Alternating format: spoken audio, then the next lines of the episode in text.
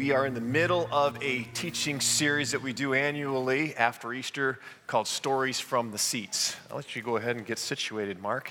Um, in this series, what we do is we know that we all have a story to tell, and it's not just our story, but it's a story of how God is at work in our lives. And uh, we believe that when we hear other people's stories, and we hear some of the details of their lives, we actually get a better glimpse into what God may be doing in our story and with our lives as well. So I'm excited to introduce Mark Hubbard, and I'm glad that he showed up this morning because I told him, I said it wouldn't have been the same me reading his story from his page. But Mark and his wife Angie and their family uh, worship regularly with us in our, on our Waverly campus. Uh, they've been longtime members here at Orchard Church. Mark is the football coach at Waverly as well as runs his uh, own financial business up there.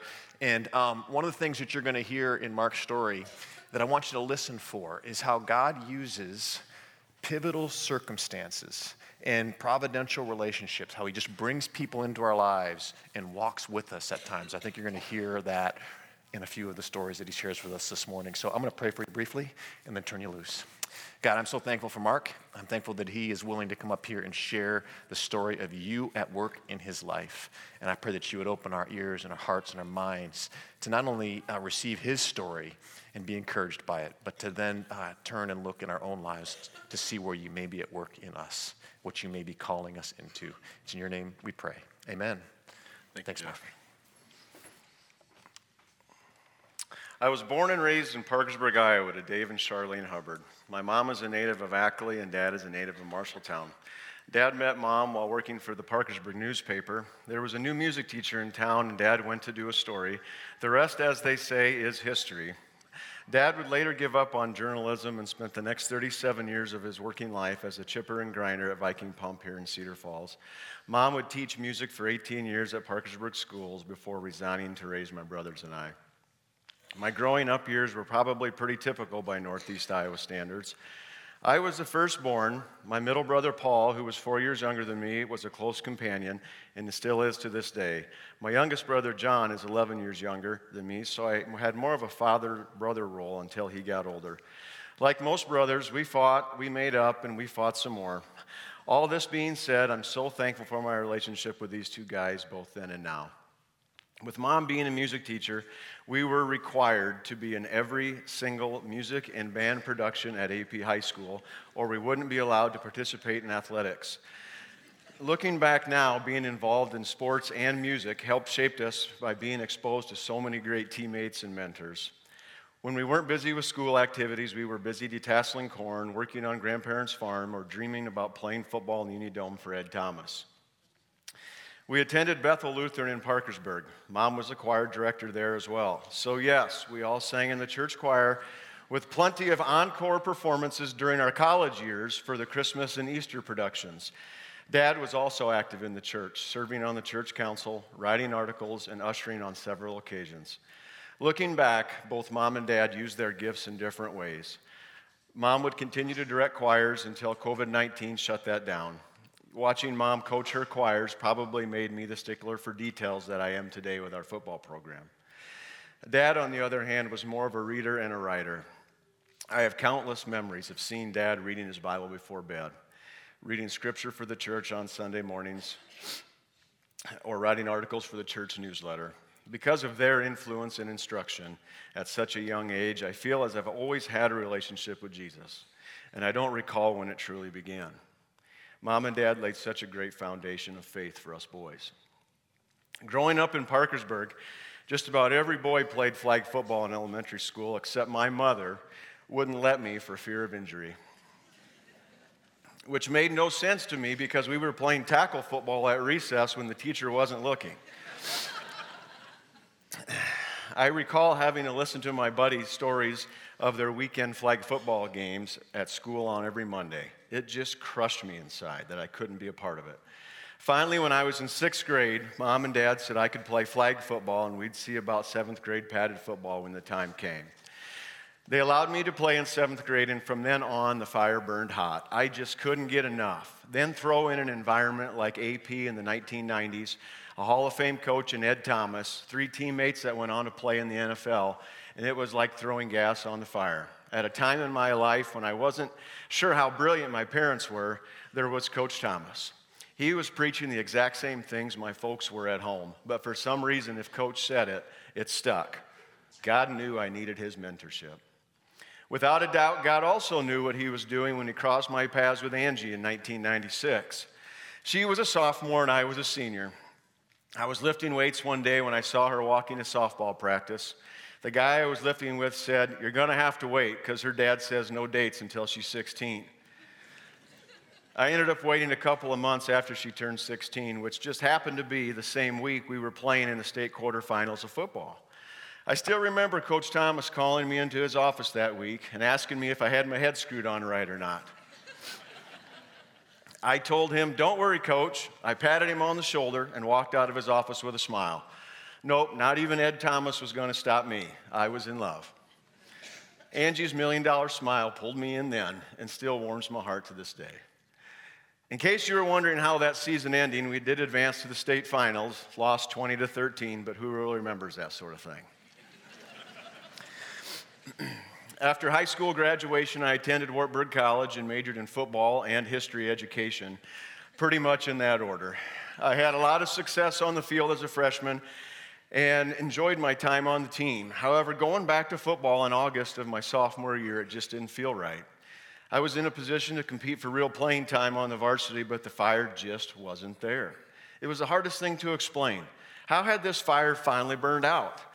I just had this pull that I needed to go coach under Ed Thomas, and I couldn't wait until I graduated from college to do so. I had to do it now. It was so odd that God was telling me to hang it up as a player and get into coaching. And while it was so puzzling, it was equally so clear. I was at peace with the decision and went in to talk to Rick Willis, the head coach at the time at Wartburg, and told him my plans to go coach under Ed Thomas for the remainder of my college years. Rick told me there would be no one better to learn from, but that I'd be giving up my playing years for something that I could do long after I was done playing. I respected this insight, but the pull was just too strong. I wasn't sure I'd be able to get a teaching job at AP after college, so I felt this was my only chance. I spent two seasons coaching with Ed Thomas, and those two seasons were an incredible introduction into coaching. During my time at Wartburg, Angie and I continued to date, and she ended up attending Wartburg in the fall of 1999 majoring in math education and computer science. During college, Angie and I attended, started attending Orchard Hill here in Cedar Falls. Angie grew up going to First Reformed in Aplington, and like me, watched her parents and grandparents serve in their church. We were married the summer of 2002. That was also my first year as the head coach at Union LaPorte City. I was taking over a program that was in the midst of a 14 game losing streak. During these first years of being a head coach, I often called Coach Thomas for guidance on anything from plays to run, how to handle certain players, and parent situations. Ed was always there for me. In December of 2002, Angie graduated from college, and instead of entering the world of education, she went to work servicing and selling 401k plans for Principal Financial Group. Life was really pretty easy. We were double income, no kids, running a detasseling business in the summer for extra money. We spent the weekends fixing up our home, going to weddings, reading, or hunting. Angie was coaching girls' track in her spare time and directed the church Christmas program where we were attending. I was on the church council. We both sang in the church choir. Truthfully, I was beginning to struggle as a classroom teacher. I recall walking out our front door the first day of school, my fourth year, and telling Angie, Today is the last first day of school I'm ever going to have. She asked me what I was going to do, and I told her I've got nine months to figure it out. Little did I know it was, going, it was not going to be easy finding a career that would mesh with the time demands of being a head football coach at Union. During the next nine months, I learned that I was wired for entrepreneurship, but still had a strong desire to help people. I guess I should have known given various leadership roles in the past, but the personality tests were spot on. Truth is, I loved working with kids and I still do. I loved teaching my subject area, but what I learned about myself was I could not teach the same lesson plan four times a day. Without even realizing it, God had been preparing me for business ownership my whole life. Team captain, starting a detasseling business, and becoming a head coach. I couldn't see it myself, starting a financial planning firm, but thankfully the leadership at Northwestern Mutual could. They said I could continue as the head coach, and build a successful business alongside it. I thought I had the tiger by the tail. Angie was also on board 100% because she knew how miserable I was and was tired of listening to me whine. I quickly found out that all of this perceived flexibility in my new job was because there was also no salary. Yep, 100% commission. Funny how flexible an employer is when they aren't paying you a salary. As it turns out, there were more people than just me that couldn't see me making the change from a regular steady paycheck to a 100% commission job. One of those people was my dad.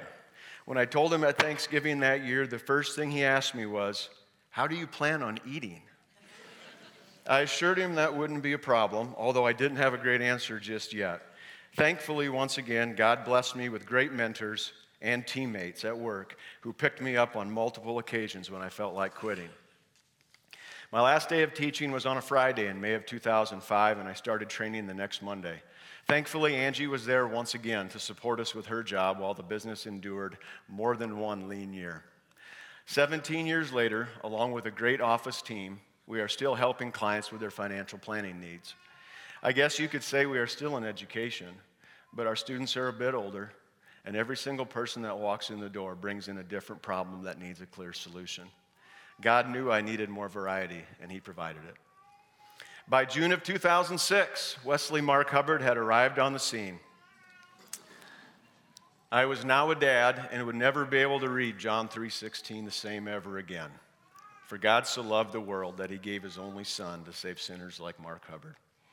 I just couldn't fathom trading our children for the sins of the world. How could God love me that much? The football program at Union was also starting to turn the corner. We were going to build a house, and I was really enjoying my second year at Northwestern Mutual. Everything seemed to be going according to plan. However, early in 2007, I learned that Waverly Shell Rock was looking for a head football coach. Angie immediately said no, and I agreed. After all, we were at peace and things made sense. About 30 days later, I happened to have breakfast with two friends who were also football coaches from Waverly, and they gave me a little more insight, and I decided to formally apply just to appease my friends. I told Angie not to worry. The application turned into an interview, and once again, I told Angie that I would go interview so I didn't burn a bridge, and again told her not to worry. Upon arriving home that night, I told Angie that if offered the job, we should take it. it was crystal clear, and we were both at peace with this but it was very, very hard to leave Union. I learned so much during those years at Union, and God crossed my paths with some great mentors once again. Our first season at Waverly Shell Rock was 2007. We played in the dome and learned that Angie was pregnant with number two. We found a church in Waverly and once again started to get involved. Things seemed to be going well. Once again, God once again pointed me in the direction of more mentors an assistant coach on our staff recommended that I start attending the Waverly Businessman's Bible Study, which met weekly. This group was made up of myself as a 30 year old, one other 40 year old, and several other retired businessmen. The mentorship and lessons I learned from these men were priceless and helped me learn how to lean into God, even in business. The best part of this group was that it was non denominational. Yep, we had guys from every church in town meeting once a week to study God's word and learn from one another. Did we always agree on everything? Nope.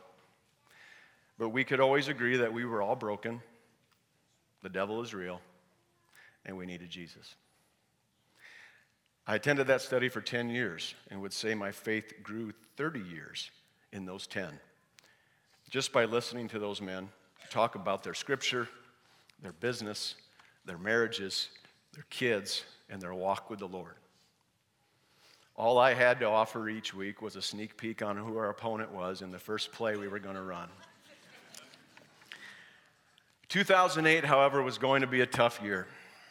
In April of 2008, I was offered a position at another financial planning firm. It was more guaranteed income, less travel, and less evenings. They'd also let me keep coaching football. Again, Angie and I went to the Lord asking Him to make it clear which job to take. About a month later, we got our answer. It was May 25th, 2008, and we were traveling back to Parkersburg to attend a cousin's graduation party. While driving into Parkersburg, we could see this massive black thing moving into town, so we decided to head south on Highway 14 to avoid the weather. We stopped on a hill about two miles south of town and watched the destruction roll through Parkersburg. Thankfully, my parents and Angie's grandparents survived. The home I grew up in was destroyed. We drove directly back into town, and I recall asking my dad which home was ours, and he said, You're looking at it. I couldn't even recognize the town I'd grown up in.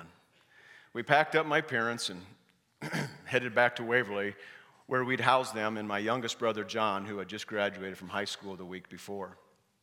The following Saturday, my middle brother Paul was set to be married. How my mom handled a graduation, a tornado, and a wedding on three consecutive weekends could only be the hand of God. On the drive back to Waverly with my parents, I told Angie it was pretty clear that I should take this new job offer with more guaranteed income and less time because I'd be so busy helping with mom and dad and it would take some pressure off. She completely agreed. Finally, the clarity we needed, or so we thought. In just a few more miles, we arrived back into Waverly that night around midnight. We couldn't even get in the front door of our home due to all the care packages that were blocking the door. Food, money, clothes, and beds had all been stacked up in the four hours since we'd left home that afternoon. Who had done all of this? It was such an outpouring from people who assumed we'd have house guests for a period of time. As I read through the cards, it became clear that nearly all of these people were our current clients.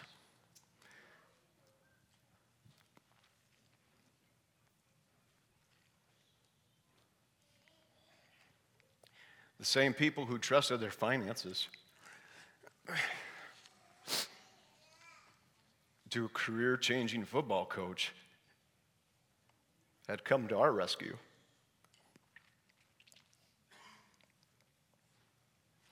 I took one look at Angie and said, We can't leave these clients because they're expecting us to be there for them on their best and their worst days. By September of 2008, Angie was ready to pop and we had the opportunity to meet Lindy Marie Hubbard. Lindy's birth brought so much happiness in a year that had been filled with adversity. Wesley's first words were, She's special. I'm pretty sure he still feels this way, but I don't recall hearing it as of late.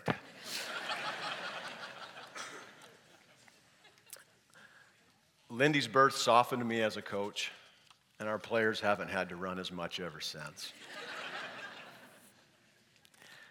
November of 2008 brought more adversity, however. 2008 had a nasty stock market crash, and with it, Angie's position was eliminated. Here we were, two kids, a new business, and now the breadwinner was looking for work. Thankfully, it didn't take long for Angie to find a new job, which brought with it some daycare struggles. After seeing Angie cry for two weeks about the daycare situation, I felt the Lord telling me that Angie could work part time and stay home with the kids part time. So I told her of my idea. She asked me where she could find a job like that, and I told her that we could work together. Now, you need to understand, I am an eternal optimist.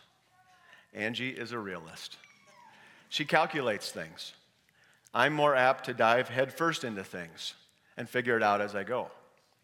Angie took one look at me and said, You aren't exactly crushing it in your business, you know. she was right and all the motivation I needed to jump levels, and I knew having Angie's expertise on the team would surely help the business grow. We had always wondered why Angie never found a teaching job and went into the world of finance, and now we knew why. Yet one more time, God knew I needed help, and this time it just happened to be my best friend. 2009 brought with it the murder of Coach Ed Thomas by one of his former players, Mark Becker. Needless to say, I was crushed. With his passing, the phone calls for advice were gone. I could finally understand why, and it was so clear why I stopped playing in college to go coach football. God knew I needed to coach more than I needed to play for what He was planning for my life. Jump ahead to 2011, and we were pregnant with baby number three. Angie was in her 40th week and had been to the hospital early in the week in hopes of having a baby. While that didn't happen, we scheduled an induction day the following week and went home. On 9:15 a.m. on Sunday morning, our lives changed forever. Angie said it was time, so I scooped up the 3 and 5-year-old and took them to the vehicle. I ran up the garage door, started the vehicle, and told them I'd be right back and not to touch a thing. I ran up the stairs only to find Angie standing in our bathroom screaming. And I yelled, What is that? She yelled back, It's a head. I yelled back, Put it back in. I immediately went into fix it mode, but was so freaked out that I couldn't even dial 911. Angie ended up having to call 911 and the nurse's station on her flip phone on her own, and I have never heard the end of this part of the story. Angie, being the smart woman that she is, climbed into the bathtub, and Kaylee rolled right out. She was wet and purple and not breathing. As the nurses on speakerphone were coaching me up, I remember having the thought, Lord, are you really going to allow this to happen? Angie's screams were deafening. And then all of a sudden, Kaylee cried. The most beautiful sound I had ever heard. You see, I had always thought I really understood gratitude. I had even taught it to our players, and I still do to this day. But for those 15 seconds when I was wondering if my daughter would live, I had never felt fear like that before. When Kaylee let out that first cry, I've never felt more full of gratitude. In Ephesians 2, verses 8 through 10, we read, For it is grace we have been saved by faith. And this is not from ourselves, it is a gift of God. Not by works so that no one can boast. We are God's workmanship, created in Christ Jesus, to do good works, which God prepared in advance for us to do. See, what's going on here is the Apostle Paul is trying to explain to the early Christians that you can't earn salvation by performing good deeds, that it's free, and that we do these good deeds because of the gratitude in our hearts for this amazingly free gift. As I read this verse a few weeks after Kaylee's birth, I was very restless. Is my level of gratitude for my salvation on the same level as the gratitude I felt that morning when Kaylee finally took her first breath? Up to that point, I'd say no. If I was truly thankful, most of the good works we all do every day wouldn't be an issue. And we'd do everything with a grateful heart. Every time I look at Kaylee, I'm reminded to be thankful. Not only for her birth, but more so Jesus' birth and resurrection. I can't share my story from the seats without 2016. This was the year I nearly gave up coaching. Our football team that year was having a good run, and we had just won a big playoff game over a program I have a ton of respect for. The next morning, we brought the players in for their film and weightlifting as usual.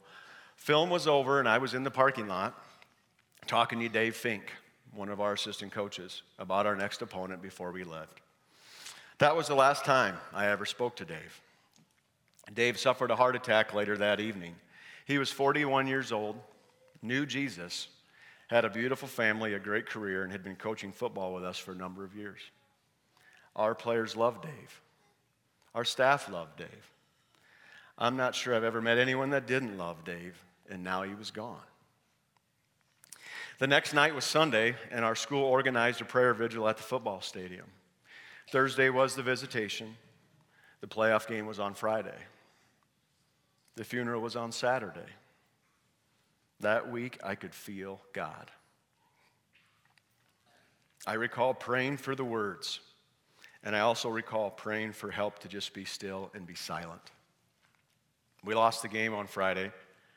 The fellows played very inspired football. They got home around midnight, and we're all sitting in this gym in their jerseys for Dave's funeral the next morning. I'm not sure I've ever been more proud of a football team. Perhaps for some, it was their first time inside of a church or opportunity to learn Dave's true reason for coaching football was so much bigger than football. That winter found me questioning if I should still be in coaching. I would see Dave's wife and three young boys in church on Sundays now without Dave, and I would literally cry. I would then ask myself, why in the heck are you spending so much time away from your family, coaching everyone else's kids, and leaving yours at home for Angie to handle alone? I remember crying out to God, Why have you led me into coaching while I battle feelings of guilt every time I walk out the door? I proceeded to type my resignation letter and pray. As the weeks and months passed after Dave's funeral, it became clear that we needed to seek out some professional help for Angie and I to determine if coaching should still be in our lives. Angie and I visited with Jeff Mickey and worked with a counselor to try to determine if this was still God's will. And if so, please make it clear to us. It turns out that following God is not always the easy path, or maybe not even the path we envisioned. Following God requires us to be obedient to His calling for our life, not what is easy and not what feels good. When obedience meets God's will, then His work will be done. You see, while it is true that I will always love competition of some sort, right now I feel called to lead young people. And thankfully, my family is willing to make the continued sacrifices that they do to allow me to coach. My family is also obedient to God by doing so. As the hair on my head continues to leave me, I do get asked more and more, How long will you continue to coach? I tell them I still love working with young people. We'll probably always need competition of some kind. I love the guys I coach with. But every time in my life when I have tried to take control of my future, God has said something else planned. So we take it one year at a time and try to remember Ephesians 3:20 every time we want an immediate answer. Now to him who is able to do immeasurably more than all we can ask or imagine according to his power that is at work within us. Why this passage, you ask? Well, roughly 10 years ago, Dave Bartlett did a teaching on this same verse. And he said something to the effect of Write down your biggest dreams for your life. Go ahead, plan it all out, and then put it in a drawer. Then go follow Jesus and come back to open the drawer in 10 years you will find out that things turned out different and oftentimes better than you could have ever imagined. this brings us to 2022, the most recent addition to this story. As recent as just a few days ago, this portion of the story wasn't even written. You see, when I was asked to be a part of Stories from the Seats, I said yes only because I thought it was something that perhaps could help maybe one person. And if that were the case, then it would be worth it. While writing the story of the past eight weeks, the voice in my head would say things like, Your story isn't that interesting. Or, Telling your story is just going to make you look extremely arrogant. Or, Telling your story is a waste of your time and their time. Just throw something together and be done already. On Tuesday night of this week, I told Angie, I'm done. It's going to have to be good enough, and then I really just need to get this over with. Went to bed very unsettled. I woke up Wednesday morning, all the while wondering how this story really needed to have some kind of an ending. And I went to read the next chapter in my morning devotional, which just happened to be The Purpose Driven Life by Rick Warren. In full transparency, for the last two years, I'd been using this book to hold up my dual monitor in my office because it was exactly the right height and made it level with my other monitor. but then, for some reason, I grabbed it and took it on spring break with us. It's just a 40 day devotional, and I've missed only a day here or there. But the timing for me to read that chapter on that day was God ordained.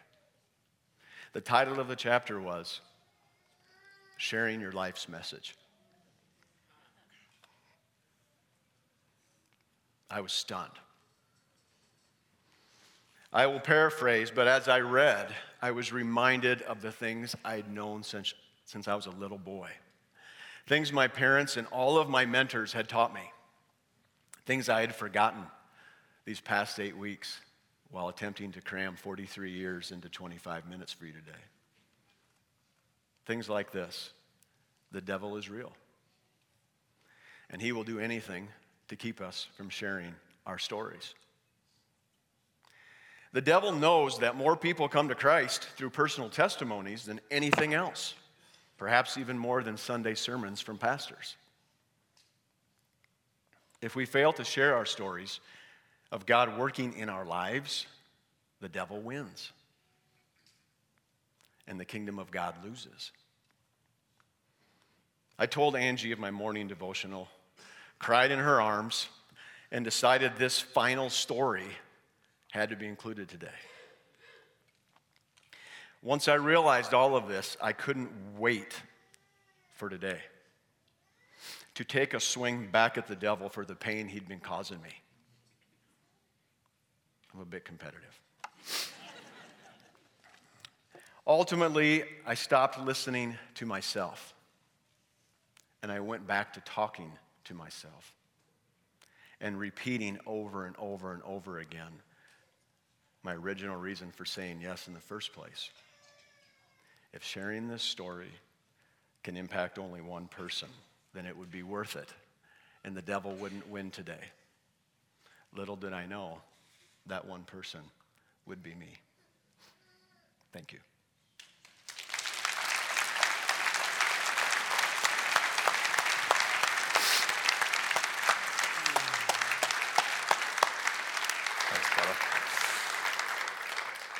Thanks so much for sharing. You know, um, so many God moments in that story, right? As you just continue to take one next step, and, um, and then you look back and you see how many people God placed in your life. And, and I think of what Paul wrote to the Corinthians says, Follow my example as I follow Christ. And there were people who were following Christ saying that to you, and now you're doing that for so many young people today. And the other thing I learned about your story, how much tougher your wife is than you are. True. Yeah. Completely. What a great example. And you guys have worked hard together to do this as a team and to build a team with your family. So thanks, sister. I'm going to pray for Mark, and then we're going to continue to sing. God, thank you so much. Um, thank you for Mark, and thank you for how you walked with him through this process. I thank you for the impact it's had on his life as he's looked back and been able to see so clearly um, as, as he's surrendered, as he's taken next steps. You just meet him and you guide him and you put people in his life to encourage him along the way. Right from the very beginning, from his sovereign foundations, having a family who knew you and walked with you and worshiped you. And now, as he tries to do that with his family and with the, with the students that he leads through football and through the school, as he does it through his clients that he works with, Lord, um, may he continue to take steps of faith and surrender to you and find you in that next moment. And now, uh, may we all do the same. May we see you at work in our lives and have the courage to take the next step you're calling us into. It's in your name we pray. Amen.